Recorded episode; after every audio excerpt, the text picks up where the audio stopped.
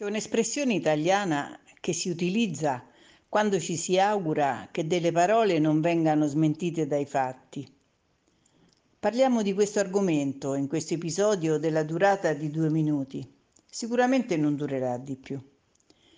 Mi riferisco a quando una persona prova a fare una previsione ottimistica su qualcosa, nella speranza che le cose vadano bene. Bene come si è previsto, Spesso noi italiani in questi casi amiamo pronunciare delle formule scaramantiche nella speranza che non, ci, non si venga contraddetti dalla realtà.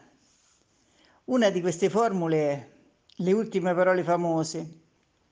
Ad esempio, domani potremo fare la gita in montagna? Il tempo sarà buono? Credo di sì. Domani infatti non dovrebbe piovere. Speriamo che non siano le ultime parole famose. Questo significa speriamo di non essere smentito dai fatti. Speriamo che le mie parole non vengano ricordate in futuro come le ultime pronunciate da me prima di morire. Speriamo che queste parole non diventeranno famose, cioè conosciute da tutti proprio per questo motivo. Questo è il senso ironico dell'espressione. Ovviamente nessuno perderà la vita, nessuno morirà quindi non saranno le ultime parole pronunciate.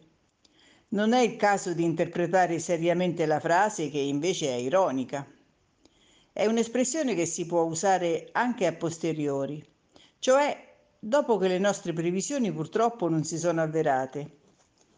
Così, ad esempio, il giorno successivo alla partenza della gita, appena inizia a piovere, potrei dire, ecco, chi aveva detto che oggi non pioveva? Le ultime parole famose. Allora ho superato la durata di due minuti? Mm, non so, vediamo dopo il ripasso di Ulrike ed Anthony. Scusate ragazzi se mi faccio vivo di nuovo per scrivere un'altra frase di ripasso. Sì, è vero, sono tornato alla carica.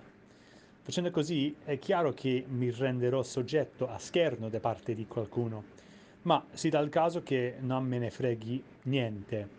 Ho cinciscato troppo lasciando che altri impegni si mangiassero il tempo che mi sarebbe piaciuto passare con voi nel gruppo. Ero troppo restio a partecipare, insomma. Avrete già capito allora che era ora di rompere gli indugi, quindi prendo e scrivere di più. Tra le altre cose da integrare nelle mie scritte, mi sono prefisso l'obiettivo di chiamare in causa un altro mem- membro del gruppo. Per l'esordio di questa mia nuova tradizione non posso non nominare la grande Ulrike. Niente tiro mancino però. Vorrei solamente che replicasse con una frase di ripasso bella lunga, colma delle nostre frasi e fatta a modo suo. Ciao a tutti i lettori e ascoltatori della rubrica Due minuti con italiano semplicemente. Se volete sapere qual buon vento mi ha portata nell'episodio di oggi, è stato Anthony, un altro membro dell'Associazione Italiano Semplicemente, che di punto in bianco mi ha chiamata in causa a rispolverare qualche espressione precedente della rubrica. Vi dico, a prima vista mi sembrava un'idea peregrina, almeno un po' sì. Spontaneamente volevo rispondere. Anto, che stai facendo? Sfacciato, che non sei altro. Poi però, a ragion veduta, mi sono detta pazienza Ulrike, ce la farai senz'altro.